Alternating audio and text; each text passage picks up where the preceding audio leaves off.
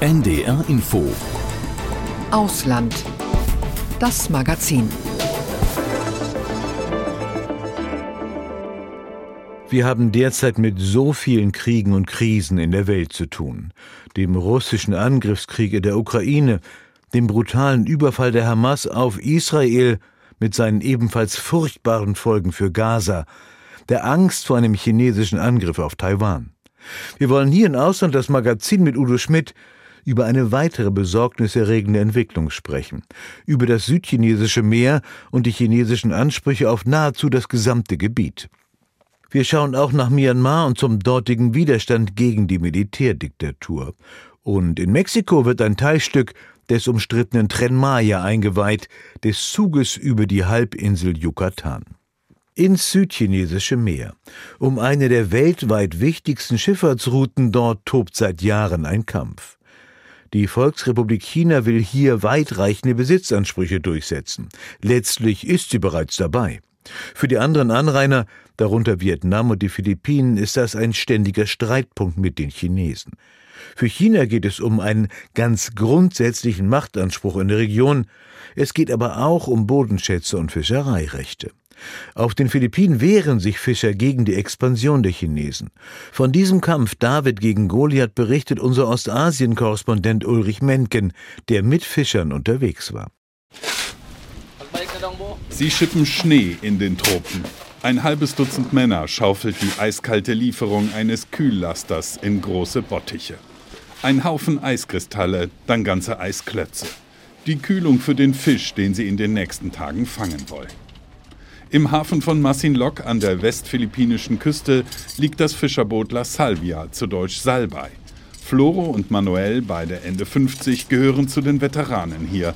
Ihre Gedanken sind schon bei dem, was bei der Ausfahrt blüht. Neuer Streit mit den Chinesen.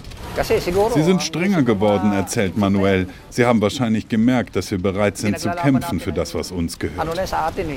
Und sein Kollege Floro fügt mit ernstem Blick hinzu, einige von uns sind unruhig, vor allem die Neuen in der Crew. Sie sagen immer, hoffentlich blockieren uns die Chinesen diesmal nicht, damit wir in Ruhe unseren Job machen können.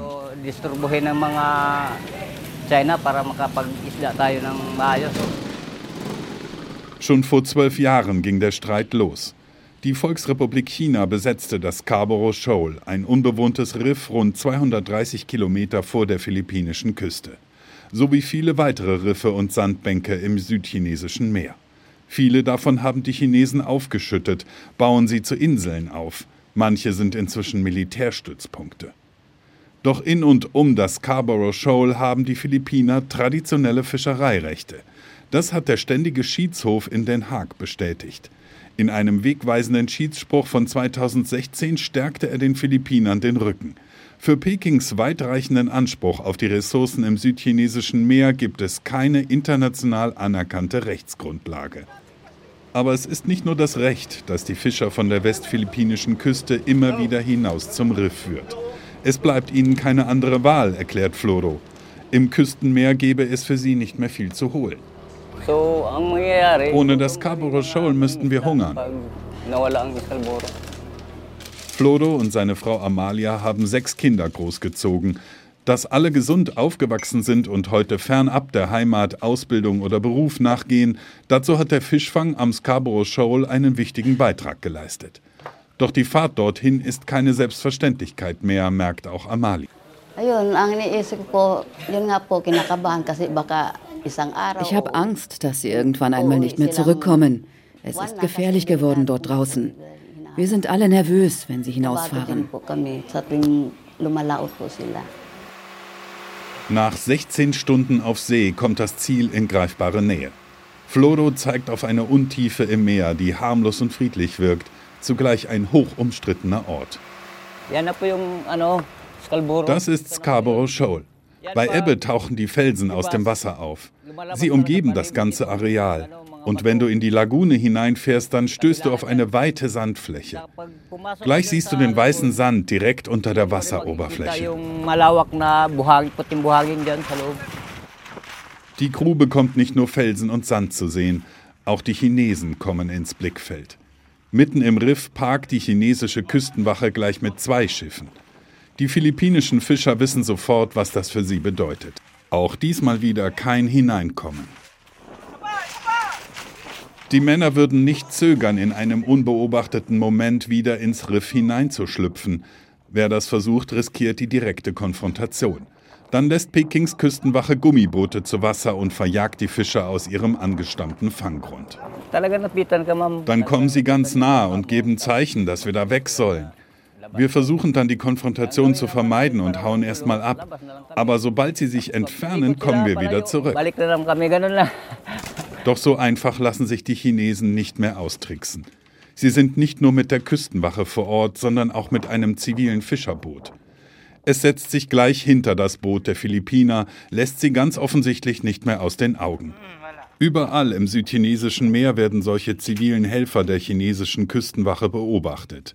Manche sollen sogar bewaffnet sein. Eine Art Miliz, mit deren Hilfe China das Meer überwacht. Es ist schmerzhaft, sagt Floro. Es ist eine Beleidigung. Früher konnten wir einfach mitten hineinfahren, jetzt nicht mehr. Sie benehmen sich, als wären sie hier die Könige.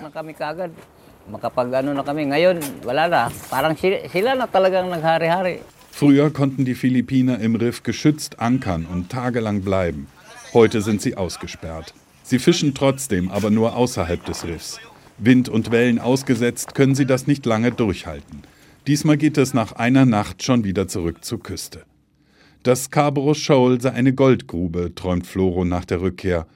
Ein Schatz vor seiner Haustür, den jetzt die Chinesen kontrollieren. Ulrich Mentgen, Ulrich, nahezu alle Anrainerstaaten des südchinesischen Meeres liegen mit China im Streit, der immer wieder zu eskalieren droht. Wie waren eure Erfahrungen bei der Recherche? Wie heftig wird der Disput um Hoheitsrechte, Fischvorkommen und Rohstoffe ausgetragen? Am Beispiel der Fischer in den Philippinen kann man schon sehen, dass es sich da auch um eine handfeste physische, physische Auseinandersetzung handelt, die nahezu täglich stattfindet auf einem Mikrolevel, eine Art Gerangel auf See, weit unterhalb der Grenze zum Krieg natürlich. Aber es geht um Lebensgrundlagen für die Philippiner, die ja sehr stark vom Fischfang zum Beispiel abhängig sind. Dieser Konflikt wird also nicht mit Waffengewalt ausgetragen, aber doch handgreiflich. Und am vergangenen Wochenende kam es ja auch wieder zu so einem Zwischenfall, dass ein philippinisches Boot von den Chinesen mit Wasserkanonen beschossen wurde. Es gab eine beinahe Kollision. Es ist also nicht nur ein Streit auf Landkarten, sondern es geht richtig zur Sache. Sind denn die Philippinen, da wart ihr jetzt ja auch für die Recherche ein Land unter Meeren, im Konflikt mit der Volksrepublik im südchinesischen Meer oder kommt dem Inselstaat wirklich eine Sonderrolle zu? Die Philippinen bestehen ja aus mehr als 7000 Inseln. Das Meer ist Lebensgrundlage für viele, viele Menschen. Und es liegt auch daran, dass die chinesische Expansion im südchinesischen Meer dort nicht einfach hingenommen wird. Und unter dem jetzigen Präsidenten der Philippinen, Marcos Junior, ist das Land selbstbewusster geworden in dieser Frage, in diesem Konflikt. Und auch deshalb stellt im Moment wahrscheinlich kein anderer Anrainerstaat des südchinesischen Meeres das chinesische Vorgehen so stark in Frage. Ich habe ja eben schon mal von Hoheitsrechten von Fischvorkommen und Rohstoffen gesprochen. Jetzt nochmal in Ruhe und im Detail. Worum geht es bei dieser Auseinandersetzung im südchinesischen Meer? Eigentlich ist das südchinesische Meer ein offenes Gewässer, ein internationales Gewässer, aber auch eine enorm wichtige Handelsroute für die Weltwirtschaft. 30 Prozent des Welthandels äh, fließt durch dieses Meer. Es gibt fischreiche Gebiete, es gibt Öl- und Gasvorkommen und gleichzeitig beansprucht eben die Volksrepublik China hier historische Rechte, die aber international nicht anerkannt werden. Die Chinesen berufen sich dabei auf eine alte Karte, eine alte Seekarte, auf der eine Strichellinie vermerkt ist, ähm, die eben 90 äh, Prozent des südchinesischen Meers China zuschlägt. Und deswegen äh, schon seit 20 Jahren das Bemühen durch äh, die Besetzung von Riffen und Sandbänken. Es sind noch gar nicht mal äh, von Natur aus Inseln, sondern mehr oder weniger Untiefen, Erhebungen im Meer, äh, die zu besetzen und daraus eben Trittsteine für die Macht Chinas zu machen. Ähm, und das ist eben auch Quelle für einen Grenzkonflikt mit den Anrainerstaaten. Aber auch die übrigen Staaten im, rund um das südchinesische Meer haben Konflikte untereinander. Vietnam, äh, Philippinen sind sich untereinander auch nicht grün. Und das Ganze ist dann eben, birgt einigen Zündstoff. Trittsteine hast du gerade gesagt, da passt ja das Stichwort Spratly-Inseln, da baut die Volksrepublik ja auch die Militärpräsenz im südchinesischen Meer aus. Wenn man sich all das anschaut, und du hast es dir angeschaut, gibt es überhaupt einen diplomatischen Kanal, der in diesem Streit zu einer wirklichen, echten Verständigung führen könnte? Also Verständigungsversuche hat es über die Jahre immer wieder gegeben, schon seit vielen Jahren.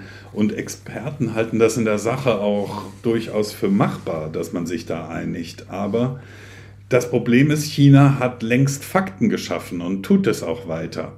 Und da bleibt dem Westen eigentlich nur der Appell an die Einhaltung von internationalen Regeln, auch in diesem Jahr wieder beim G7, beim Treffen der ähm, großen wirtschaftsstarken Demokratien, wurde dieser Appell an China wieder ausgesprochen, gerade auch in Richtung des südchinesischen Meeres, sich bitte an die internationalen Regeln zu halten. Wirkliche Druckmittel gegenüber der großen Wirtschaftsmacht China hat aber keiner.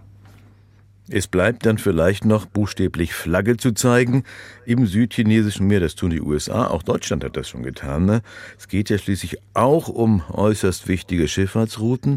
Wie groß ist dabei die Gefahr einer Eskalation, vielleicht auch einer ungewollten? Kleinere Scharmützel und Gerangel gibt es immer wieder, aber ähm, es besteht keine unmittelbare Kriegsgefahr. Aber stimmt natürlich, Krieg kann natürlich auch unabsichtlich entstehen. Und je mehr Militär dort auch in der Region unterwegs ist und je selbstbewusster die Chinesen ihr Anliegen da auch vertreten, desto größer wird die Gefahr, dass es tatsächlich auch einmal zu einer Eskalation kommt. Die Welt schaut ja derzeit auch mit Sorge auf Taiwan und die chinesischen Drohungen gerichtet an die Inselrepublik. Dazu kommt das südchinesische Meer derzeit gar nicht so sehr wahrgenommen in der Welt. Gibt es da einen Zusammenhang? Ein Zusammenhang auf jeden Fall in ideologischer Hinsicht auf Seiten Chinas.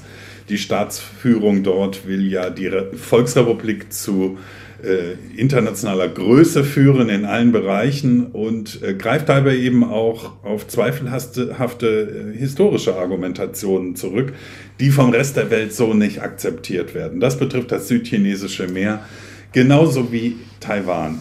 Auch Taiwan soll angeschlossen werden an die Volksrepublik China, so wie eben auch diese Flecken im südchinesischen Meer. Und wenn China die Vormachtstellung im südchinesischen Meer für sich sichern kann, dann hat es auch eine bessere Ausgangslage, um Taiwan unter Druck zu setzen, notfalls auch wie angekündigt mit Gewalt einzunehmen.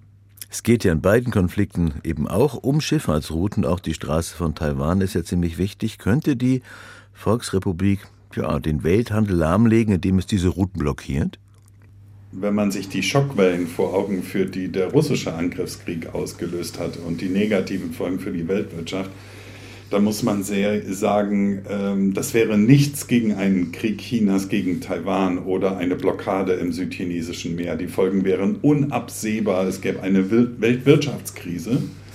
Ähm, aber man, zur Wahrheit gehört auch dazu, darunter würde natürlich auch die Volksrepublik China enorm leiden, denn sie ist ja Teil dieses Handels. Und äh, es ist letztlich unklar, was auf Seiten Chinas die Oberhand behalten wird, die Vernunft und die Einsicht, dass man sich so eigentlich nur selber schadet. Oder die Vision von einer dominanten Weltmacht. Dann versuchen wir noch einmal in die Zukunft zu gucken. Wie wird es in den kommenden Jahren im südchinesischen Meer aussehen? Was sagst du? Zusammengerückte ASEAN-Staaten, die sich gegen China verbünden. Derzeit sind sie sich ja gar nicht so einig, hast du eben schon erzählt. Oder ein südchinesisches Meer, das komplett von der Volksrepublik kontrolliert wird. Die anderen Staaten können Chinas Expansionskurs nur stoppen, wenn sie zusammenstehen und auf eine Einhaltung internationaler Spielregeln pochen. Aber da sind die anderen Anrainerstaaten des südchinesischen Meers ähm, eben auch nicht auf Linie. Sie ziehen nicht an einem Strang. Es gibt ganz unterschiedliche, zum Teil auch gegensätzliche Interessen. Gerade im Moment ist es so, dass der neue Präsident der Philippinen, Marcos Junior, äh, bilaterale Verständigungen unter den Anrainerstaaten des chinesischen Meeres herbeizuführen versucht. Vielleicht hilft das ja weiter. Es bleibt aber dabei, für alle ist China ein unentbehrlicher Handelspartner, mit dem man es sich auch nicht verscherzen will und darf. Und deswegen ähm, ist, sind die Druckmittel gegenüber der Volksrepublik einfach nicht da. Ulrich Mentgen war das über Chinas Machtansprüche im südchinesischen Meer. Ulrich, ich danke dir. Grüße. Danke auch. Mehr zum südchinesischen Meer auch im Weltspiegel ab Sonntagabend in der ARD Mediathek. In Myanmar spitzt sich die Lage zu. Man könnte auch sagen, das Blatt beginnt sich zu wenden. Das Militär, das sich im Februar 2021 brutal an die Macht geputscht hat, kommt zusehends unter Druck. Die Milizen der ethnischen Minderheiten im Land der Karen und der Kachin werden immer stärker. Unsere Korrespondentin Jennifer Johnston war im thailändischen Mae Sot an der Grenze zu Myanmar und hat mit mehreren Verletzten gesprochen. Die drei jungen Männer waren Koch, Friseur, Student. Dann putschte das Militär. Sie wehrten sich, griffen wie tausende andere zu den Waffen, wurden schwer verwundet. Aufgeben wollen sie nicht. Geht es ihnen wieder besser, wollen sie zurück. Ihre Truppen und weitere Rebellengruppen im Norden des Landes erzielen derzeit große Geländegewinne. Das Militär steht so geschwächter wie nie seit dem Putsch vor fast drei Jahren. In Uniform mit Trommeln und siegessicher präsentieren sich die Rebellen der Gruppe Cobra Column in einem kürzlich veröffentlichten Video. Sie singen von Gerechtigkeit, ihrer Entschlossenheit, ihren verletzten Helden.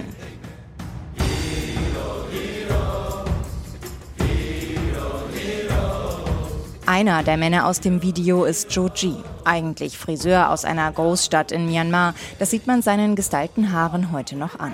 Der 35-Jährige sitzt auf einer Krankenliege in einer geheimen Klinik in Mesot an der Grenze zu Thailand. Ihm fehlt das rechte Auge. Er hat es im Kampf gegen das Militär verloren. Wir haben unser Leben geopfert, also macht es uns nichts aus, auch unsere Körper zu opfern. Wie tausende andere hat er 2021 nach dem Militärputsch zu den Waffen gegriffen, nachdem das Militär den friedlichen Widerstand der Zivilbevölkerung mit brutaler Härte niedergeschlagen hatte. Ich hätte nie gedacht, dass es mal so kommt. Ich habe mich den Rebellen angeschlossen, nicht weil ich blutdürstig bin oder töten will. Das Militär unterdrückt und foltert unsere Leute. Das kann ich nicht akzeptieren. Wir wurden vom Militär als erstes angegriffen. Seit rund sechs Wochen liefern sich Rebellengruppen und das Militär im Norden des Landes besonders heftige Kämpfe. Mit ihren koordinierten Angriffen haben die Rebellen in kurzer Zeit mehr als 300 Militärstützpunkte und rund 20 vom Regime kontrollierte Städte erobert. Es ist Zeit, dass wir vereint kämpfen. Ich bin sehr zufrieden und glücklich über die aktuellen Erfolge. Die Menschen im Land unterstützen uns. Neche Le leitet die provisorische Klinik in Mesot, in der er gerade behandelt wird. Sie schiebt die Tür zum Reha-Zentrum auf, einem Raum mit ein paar Fitnessgeräten. 130 Männer und Frauen finden derzeit bei ihr Zuflucht und medizinische Versorgung. Honestly, I cry every day. Ehrlich gesagt weine ich jeden Tag, aber nie vor ihnen, nie. Es ist ein Albtraum. Jeden Tag siehst du Blut, schlimme Verletzungen. Sie leiden vor deinen Augen und manchmal bitten sie mich, sie umzubringen, weil sie es nicht mehr ertragen.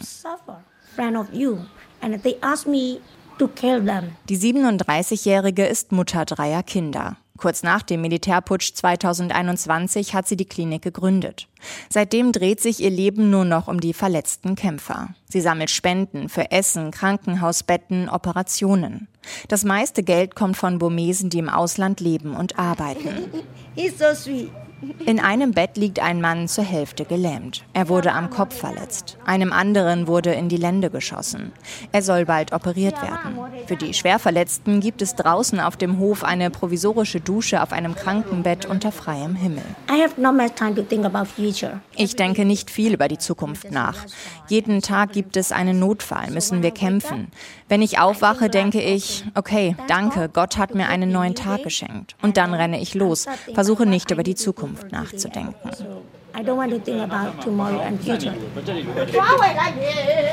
Sie lacht die Männer an. Nach außen ist sie stark, die Schulter zum Anlehnen, die große Schwester. Die meisten hier kämpfen für die Karen, eine ethnische Minderheit im Südosten Myanmars. Im ganzen Land gibt es Dutzende bewaffnete Gruppen. Ihr gemeinsamer Feind, die Militärjunta. Wir werden das Militär gemeinsam besiegen, sagt der Sprecher der Karen in einem offiziellen Statement. Wir wollen, dass sich das Militärregime aus der Politik raushält. Ihre Luftangriffe gegen die Zivilbevölkerung sind Verbrechen gegen die Menschlichkeit, ein Kriegsverbrechen. Immer wieder bombardieren Militärjets Dörfer, Schulen, Krankenhäuser. Gegen die Angriffe aus der Luft sind die Rebellen machtlos. Der 24-jährige Raimi zeigt auf seinem Handy ein Video. Vier Kampfjets fliegen am Himmel, in dem Fall zu Übungszwecken. Wir wechseln den Standort unseres Camps etwa alle drei Wochen, damit das Militär nicht weiß, wo wir sind. Es sind einfache Camps mit Zelten aus Regenplane mitten im Dschungel. Wenn er die Militärjets hört, hat er Todesangst. Doch bisher hatte er Glück. Raimi gehört zu einer Gruppe der sogenannten Volksverteidigungskräfte. Vor dem Coup war er auf dem Weg, Mathelehrer zu werden. Nach dem Putsch griff auch er zu den Waffen. Als die Ungerechtigkeit zum Gesetz wurde, wurde die Revolution unsere Pflicht. Doch dem hochgerüsteten Militär sind die Rebellen technisch unterlegen. Sie bauen sich ihre Bomben und Gewehre teils selbst zusammen. Wo sie überlegen sind, ist in ihrem unermüdlichen Kampfeswillen und in ihrer tiefen Überzeugung, für das Richtige zu kämpfen. Anders als die Soldaten des Militärs. Auch das ein Grund zu Analysten, warum das Militär derzeit so schwach dasteht wie seit dem Putsch vor knapp drei Jahren nicht. Das Narrativ des Militärs, unbesiegbar zu sein, wurde in den vergangenen sechs Wochen erschüttert. Hunderte Männer haben ihr Leben verloren, immer wieder laufen Soldaten zu den Rebellen über. Unser Ziel ist, die teuflische Militärdiktatur in Myanmar zu beenden. Wenn wir weiter so gemeinsam kämpfen wie in diesem Moment, dann denke ich, können wir das Militär besiegen. Wenn der Krieg in Myanmar vorbei ist, wollen er und die anderen zurück in ihr altes friedliches Leben. Als Mathelehrer, Koch oder Friseur. Das war Jennifer Johnston über die Lage in Myanmar. Weiße Strände, historische Ruinen und Naturschutzgebiete umgeben die Trasse der neuen Touristenbahn in Mexiko. Der Zug der Tren Maya soll Millionen Touristen über die Halbinsel Yucatan befördern. Umweltschützer kritisieren das Leuchtturmprojekt des mexikanischen Präsidenten seit langem. Nach mehr als drei Jahren Bauzeit soll nun der erste Teil der 1554 Kilometer langen Bahnstrecke eingeweiht werden. Er werde wirtschaftliche und soziale Entwicklung in den Südosten des Landes bringen, verspricht Präsident López Obrador. Umweltschützer schlagen hingegen Alarm. Obligatorische Umweltgutachten seien nicht durchgeführt worden. Die Auswirkungen auf Flora und Fauna katastrophal. Menschenrechtler kritisieren, dass vor allem indigene Gemeinden gespalten würden. Aus Mexiko Anne Dämmer. Läuft alles nach Plan, soll die komplette Strecke über 1500 Kilometer mit allen 34 Stationen in fünf Bundesstaaten ab Ende Februar im Betrieb sein. Der Zug werde den kulturellen Reichtum Mexikos, die Geschichte der Maya für die Touristen zugänglich machen, erklärt Diego Prieto, Direktor des Nationalen Instituts für Anthropologie und Geschichte. Von nun an wird der Zug Touristen sowie Einheimische zu alten historischen Städten, zu wichtigen Relikten bringen. Die Bahntrasse führt durch die Selva Maya, wo die Maya-Zivilisation einst mächtige Städte wie Chichen Itza, Palenque und Calakmul errichteten, deren Ruinen man heute besuchen kann. Nicht nur der Südosten, die Region um die Halbinsel Yucatan, würde wirtschaftlich begünstigt, warb der mexikanische Präsident Andrés Manuel López Obrador jüngst in seiner morgendlichen Pressekonferenz. Der Tren Maya ist gut für das gesamte Land. In Jalisco wurden Teile für die Eisenkonstruktion hergestellt. Der Zement kommt aus Nuevo León. Die Waggons werden in Hidalgo produziert. Auch europäische Firmen sind beteiligt, darunter eine Tochterfirma der Deutschen Bahn, die zur Beratung herangezogen wurde. Es ist das Prestigeprojekt des mexikanischen Präsidenten. Die Kosten dafür sind längst explodiert. Das Budget wurde immer wieder erhöht. Aus den ursprünglichen mal 8 Milliarden sind mittlerweile 20 Milliarden Dollar geworden. Immer wieder findet die Regierung Wege, wo sie Geld abzweigen kann. Eine Mehrheit der Menschen in der Region unterstützt das Bahnprojekt. Sie hoffen, dass mit dem Tren Maya nicht nur während der Konstruktion, sondern auch in Zukunft Arbeitsplätze entstehen, der Wohlstand kommt, noch mehr Touristen angelockt werden. Umweltschützer schlagen hingegen Alarm. Tausende Hektar Urwald wurden abgeholzt. Die Konstruktion über extrem empfindliches Gelände kritisiert auch der Umweltaktivist und Höhlenforscher Raúl Padilla. Die Cenotes, die unterirdischen Seen und die ganze unterirdische Höhlenlandschaft würden von einem darüber bretternden Zug gefährdet. Dazu kommen die Auswirkungen, die diese Schneise mitten durch den Urwald auf das Ökosystem haben. Es gibt bedrohte Arten, die unter speziellem Schutz stehen. Hier im Dschungel ist der Jaguar heimisch und diese Region fällt in den Bereich des Abschnitts 5 des Tren Maya. Und ich wiederhole, diese Höhlen, diese biologischen Korridore sind sehr fragil. Neben dem Jaguar gibt es hier auch Affen und viele andere Tiere und Arten. Die ganze Flora und Fauna, die zum sensiblen Ökosystem gehören. Eh, Diverse Male musste der Streckenverlauf wegen Protesten verändert werden. Die obligatorischen Umweltgutachten seien nicht rechtzeitig eingeholt worden, prangern Umweltorganisationen an.